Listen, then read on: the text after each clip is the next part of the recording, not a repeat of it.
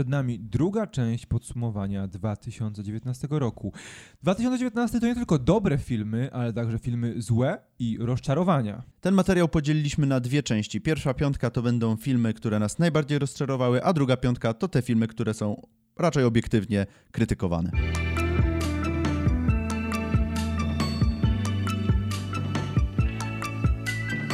Cześć, witamy Was bardzo serdecznie, tutaj Kamil. I Rafał. E, A my rozpoczynamy drugą część podsumowania 2019 roku. Teraz czas na rozczarowania filmowe oraz najgorsze filmy. Od czego, Rafale, zaczynamy?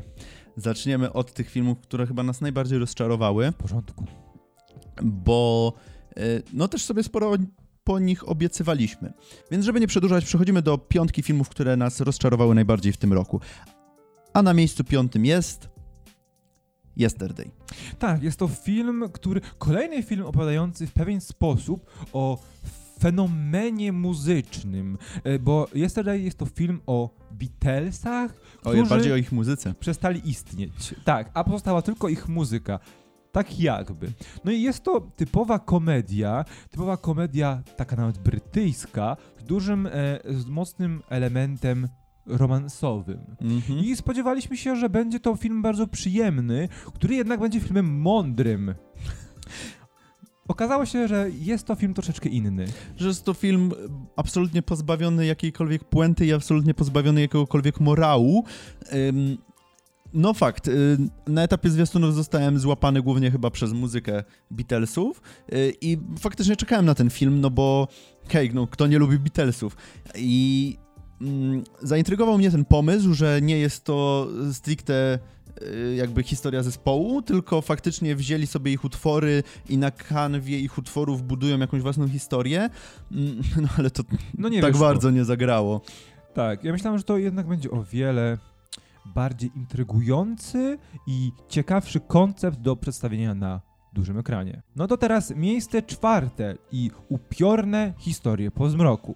Nowy film od pro produkcji Guillermo Mhm. del Toro, który miał być również czymś świeżym w tym świecie horrorowym, kinie horrorowym, korzystającym, bazującym na bardzo typowych elementach. Może nie tyle świeżym, co właśnie który bierze te wszystkie znajome elementy i podaje nam je w takiej e, formie, która jest dla szerokiego widza przystępna. E, fakt, że film jest tak naprawdę e, ekranizacją no, upiornych opowiadań po zmroku, takiej serii opowiadań, e, bardzo popularnych swego czasu w Ameryce. E, I faktycznie sam fakt, że robił to Del Toro, no to już nazwisko producenta e, przyciągało do, do, ekranu. Jednak no, nic tutaj z tych konceptów, które zostały nam przedstawione w zwiastunie, nie zostało zrealizowane w 100%. E, mamy grupkę dzieciaków, która biega gdzieś tam po polach, po domach. E, Pojawiają się randomowo, wyskakują potwory i trzeba je pokonać, albo one pokonują te dzieciaki. I tak naprawdę to się wszystko kręci wokół tego. Szanuję trochę za praktyczne efekty specjalne, ale ani konceptualnie te potwory nie są jakieś takie, które... Yy, nie, nie, nie jest to nic nowego. Tak, ja, bo ja mam największy problem z tym filmem taki, bo to są pojedyncze opowiadania złączone przypadkowo, przez przypadek, nieumiejętnie w jeden film. Bo Mhm. mamy historię, które wiąże się nam w całość przez właśnie wspomnianą grupkę dzieci. Każdy z nich musi się zmierzyć z jakimś swoim jednym Lęk. strachem, lękiem i to wszystko. Także kończąc, bo nie ma nic więcej do powiedzenia na temat tego filmu, także przejdźmy już do miejsca kolejnego. Miejsce trzecie, Rambo, Ostatnia Krew. Jest to film, który był tym, czym miał być, ale po, czym, po, po którym spodziewaliśmy się czegoś więcej. To jest film, w którym Rambo jedzie do Meksyku, dostaje wciry, wraca i jedzie do Meksyku i... Nie, I wtedy Meksyk przyjeżdża do niego. Nie, nie, nie. Później jedzie drugi raz do Meksyku i potem i potem Meksyk przyjeżdża do niego. E, właśnie bardzo mocno dostało się nam za e, recenzję na temat te, tego filmu, recenzję tego filmu, ale nadal nie zmieniamy zdania. Jest to Absolutnie. zły film, który jakby, mimo że próbuje nam powiedzieć coś nowego w ramach tego uniwersum, nie mówi absolutnie nic dobrego i nie pokazuje nam niczego nowego. Jakby tak naprawdę biorąc Rambo i e, zniżając go do poziomu zwykłego najemnika, który musi wykonać jakiego, jakieś zadanie. Znaczy, mnie ten film rozczarował ze względu na to, że no, dużo sobie obiecywałem po e, Stalonie, który e, parę lat wcześniej fantastycznie wrócił do roli Rockiego w Creedzie. Potem to powtórzył w Creedzie w drugiej części. E, I myślałem, że Rambo to będzie taki jego właśnie jakiś passion project, który faktycznie będzie chciał dokończyć, żeby oddać hołd tej postaci, która e, no miała ma, ma, grupkę, ma, ma, grupkę fanów, miała bardzo dobry pierwszy film, miała trochę gorszy drugi, ale ba- całkiem zły no, trzeci, porządku, no i ten John ale... Rambo też nie był. No tak, tylko właśnie chodzi o to, tu masz absolutnie rację, no bo z kim utożsamiamy e, Sylwestra Stallone? Z dwoma postaciami, no, z, z Rockim no tak. i z Johnem Rambo, więc jakby zrobienie tego, co zrobiono z tym filmem, no to, no to no i właśnie, rozczarowanie ogromne. No niestety. Miejsce numer dwa. To my, czyli Us. Jesteśmy w mniejszości, jeśli chodzi o ten film, o zdecydowanej mniejszości, ale my spodziewaliśmy się zupełnie czegoś innego po tym filmie Jordana Pila, który jest mesjaszem e, horroru, przynajmniej tak jest kreowany w XXI wieku. E, no bo jest to film, który mówi nam bardzo ciekawe rzeczy, który próbuje bawić się tą ideą horroru. Próbuje ideą tej, tej rodziny, która musi uciec przed właściwie samym so, sobą, prawda? Ale robi to na tyle nieudolnie, szczególnie w ostatnim akcie, że my zastanawiamy się, czy taki pomysł był od początku, czy może ktoś w trakcie realizacji stwierdził, że coś tu trzeba zmienić, żeby ten film podobał się szerszej publiczności? Znaczy ja powiem tak, problem z tym filmem jest taki, że pomysł na niego skończył się na etapie zwiastunu i to, co widzimy w zwiastunie, co nas urzekło i bardzo zaciekawiło, jeżeli chodzi o tę produkcję, to jest Tyle. pierwszy akt, może początek drugiego i później już nic, co w zwiastunie jest, to ten film idzie sobie, jest po prostu puszczony swoją, w swoją stronę i po prostu idzie i rozwleka się, a już po prostu jeżeli ktoś nie oglądał, to teraz będzie malutki spoiler, a już później e, po prostu powiązanie tego z, z jakimś rządem, który jakimiś podmienia ludzi. To jest po prostu taki bezsensowny bełkot, który niby miał być jakimś komentarzem społecznym, ale tak naprawdę mm, to nie, nie, nie działa, na, na, na, żadnej płaszczyźnie nie działa. Szczególnie, że ten film ma bardzo wiele problemów logicznych, też związanych właśnie z tym, o czym wspomniałeś, że skoro są dwa są dwa światy, ludzie są dobrzy i źli, ci źli ludzie to są tylko elementy naszych złych, naszych charakterów mm. i oni sobie żyją, ale jednocześnie właściwie nikt ich nie powstrzymuje przed wyjściem na zewnątrz, niby jesteśmy połączeni, ale tak naprawdę okazuje się, że nie do końca. I tak naprawdę nic nie wiemy. Nie wiemy nic, mimo że film się kończy trzymaniem za ręce, nie wiemy nic. no to było chyba tyle. No i miejsce pierwsze. Miejsce pierwsze, które, którego Rafał nie może przeboleć do dzisiaj. Do dzisiaj mam koszmary. I dlatego ten film znalazł się właśnie tak wysoko. Król Lew. Największe rozczarowanie 2019 roku. Dlaczego, Rafale? Zniszczono mu dzieciństwo, przede wszystkim, dlatego. No tak, niestety. To jest moja ukochana bajka z dzieciństwa, którą po prostu znam na pamięć w całości i jak mnie ktoś obudzi o drugiej w nocy i, każe, i zapyta o randomową scenę z tej bajki, to będę w stanie mu powiedzieć dialogi. Także bardzo duże oczekiwania, największe jeżeli chodzi o e, te mm, disneyowskie adaptacje swoich klasycznych animacji, e, bo no, miałem bardzo duży mm, związek emocjonalny z tym filmem, e, ale to chyba nie tylko ja się zawiodłem. Oj, nie, zdecydowanie, bo powiedziałeś adaptację. No właśnie, czy jest to adaptacja? Bo ten film jest przedstawiany przez Disney jako wersja aktorska. Tylko czy jest nim naprawdę? No nie, właśnie nie jest. Jest to e, animacja w 100% animacja, która, no można powiedzieć, że remake. E, tylko, że e, największy problem, jaki jest z tym filmem, te, te zwierzęta. O co? Kto miał. Co. Ja nie jestem w stanie powiedzieć, co oni sobie myśleli, że mm, mamy w sumie tą, mamy, mamy w sumie y, tą animację, gdzie mamy tego Hamleta, takiego w sumie trochę w świecie zwierząt i te e, zwierzęta, które mają jednak te rysy ludzkie, to nie wiem, wrzućmy i zróbmy z tego po prostu National Geographic albo Animal Planet i I, I z tą, z tą samą historią. I zrobili. No i zrobili. E, no tak. Także największym rozczarowaniem 2019 roku, jeśli chodzi o filmy, był zdecydowanie Król Lew. Teraz przechodzimy do najgorszych filmów 2019 roku. Na miejscu piątym Men in Black International.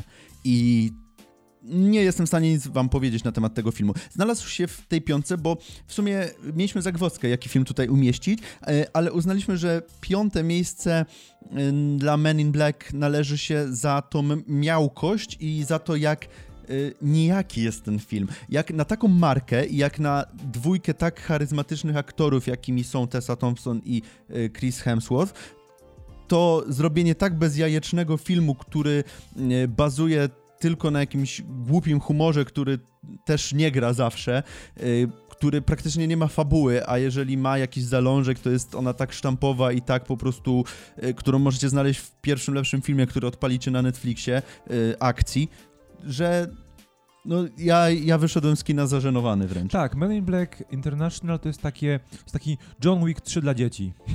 Okay. E, I to chyba tyle. Miejsce numer czwarte, polityka Patryka Wegi. Dlaczego?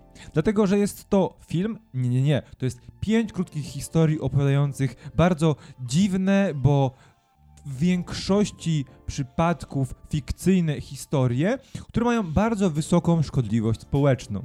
E, opowiadają historie fikcyjnych postaci, które są inspirowane postaciami z, polityki, z politycznej areny polskiej, które wyśmiewają wszystko, deprecjonują wszystko, niezależnie od tego, kto na jakim stanowisku się znajduje i co tak naprawdę zrobił, obrywa się każdemu. I to po prostu jest fikcja właściwie w 90%, która nie mówi nam nic i jest tylko stworzona dla poklasku społecznego i stwierdzenia, że tak, zgadzamy się, bo my też nie lubimy polityków. Ja nie wiem, czy ona jest zrobiona dla po poklasku. To jest bardziej zrobione. Dla hajsu.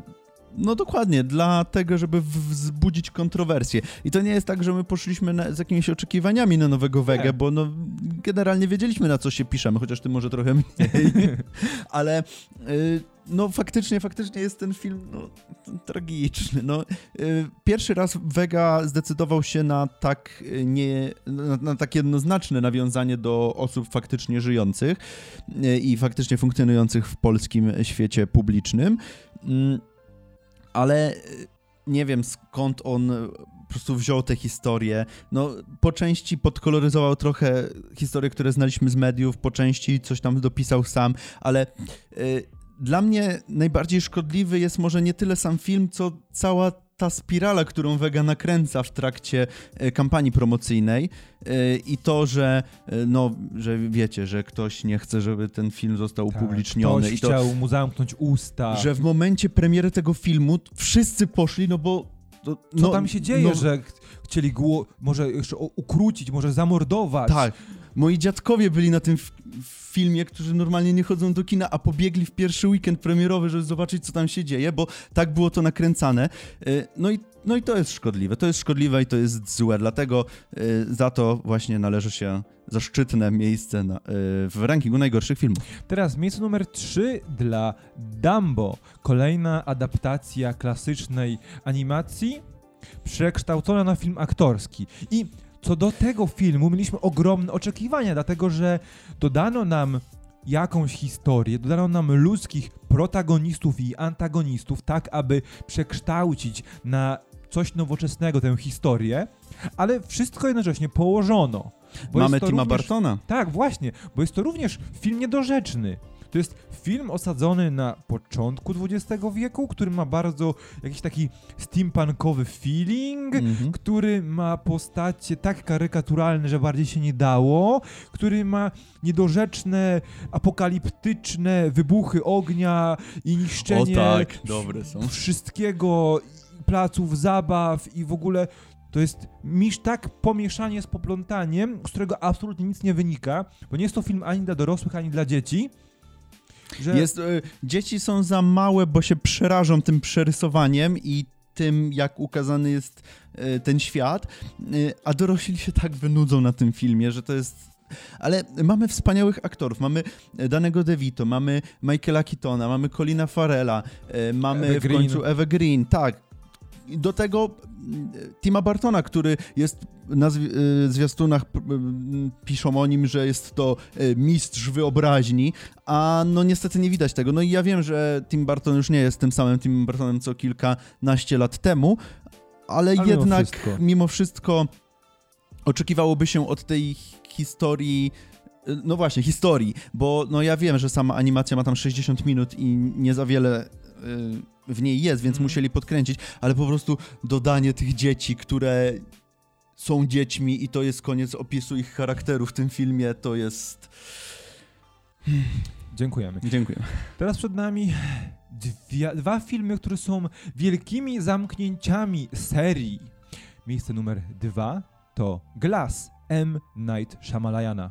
E, to jest film, po którym nie spodziewaliśmy się zbyt wiele, ale który i tak przerósł nasze najśmielsze oczekiwania pod względem tego, jak złym filmem może być. No bo o czym jest ten film? Mamy te postacie, które... y, Mamy postać Bruce'a Willisa, która była w Unbreakable, mamy postać Jamesa McAvoya, która była w Split i mamy e, Mistera Glassa, granego przez Samuela L. Jacksona, który był w Unbreakable. I oni się spotykają. I po prostu e, Shyamalan pewnie myślał, że tworzy coś wielkiego. E, Na etapie, kiedy tworzył Split, uznał, że połączy to z Unbreakable i później jak to zagrało, ludzie, ludzie uznali, że, że spoko nawiązanie, a i on sobie pomyślał, że zrobimy o tym film. No i mamy. I film, który tak naprawdę nie opowiada jakiejś też konkretnej historii. Mamy tych trzech wariatów zamkniętych w wariatkowie i e, babeczkę, która próbuje się porozumieć z nimi trzema.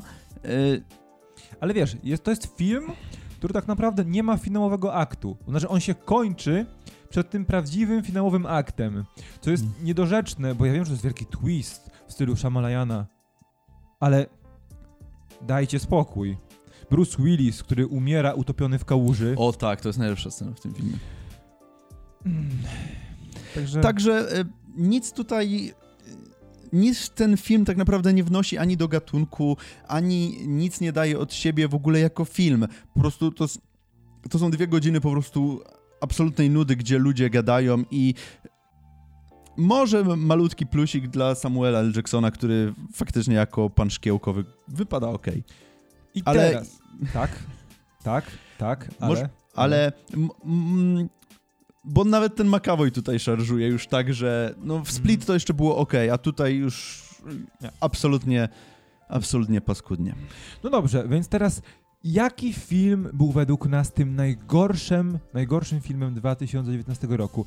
Wiecie co? Nie mieliśmy jakoś większych wątpliwości, jaki film umieścić na tym pierwszym, zaszczytnym pierwszym miejscu, bo jest to po prostu Mroczna Phoenix. Film zamykający sagę wieloletnią, kilkunastoletnią sagę o X-Menach, który jest tak złym filmem, że do tej pory śmiejemy się z wielu scen tego filmu. No, no niestety. Ktoś w Foxie mm, dał za dużo wolnej ręki reżyserowi y, i no i tak to jest, jak się daje wolną rękę reżyserowi za bardzo.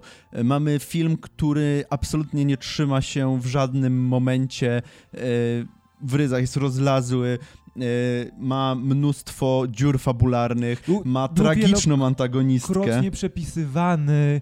E, w ogóle wprowadza się nam bohaterów, którzy absolutnie nie znaczą nic. Wprowadza się nam mnóstwo wątków, jak Genosha, Magneto, jak kolejna próba ratowania Jean, jak jakaś potężna moc z kosmosu, jak w ogóle obca rasa kosmitów. Ludzi drzew, którzy mieli być prawdopodobnie skrólami, zanim skrólowie pojawili się w Kapitan Marvel. To jest taki bajzel, bajzel, który po prostu aż nas boli, ze względu na to, że takiej serii filmów, jakim serii, która ustanowiła właściwie to, jak wyglądają współczesne filmy superbohaterskie, taki, taki finał, takie zakończenie to jest po prostu grzech. Więc cieszymy się, że X-Men za nami. Tak, że to już za nami i X-Men odtąd. X-Men czeka od tej pory już świetlana przyszłość w ramach MCU. Tak mam nadzieję. E, to nasza piątka rozczarowań i piątka najgorszych filmów 2019 roku. A teraz wy powiedzcie nam, czy trafiliśmy w wasze gusta, czy może macie inne zestawienia najgorszych filmów i rozczarowań ubiegłego roku. I dlaczego się nie znamy i As jest super filmem. To też możecie napisać. Czekamy na wszystkie komentarze na dole lub na naszych social mediach. Pamiętajcie też o przycisku subskrybuj i łapce w górę, jeżeli podobał wam się ten materiał. A my widzimy się i słyszymy w kolejnym odcinku. Cześć. Cześć.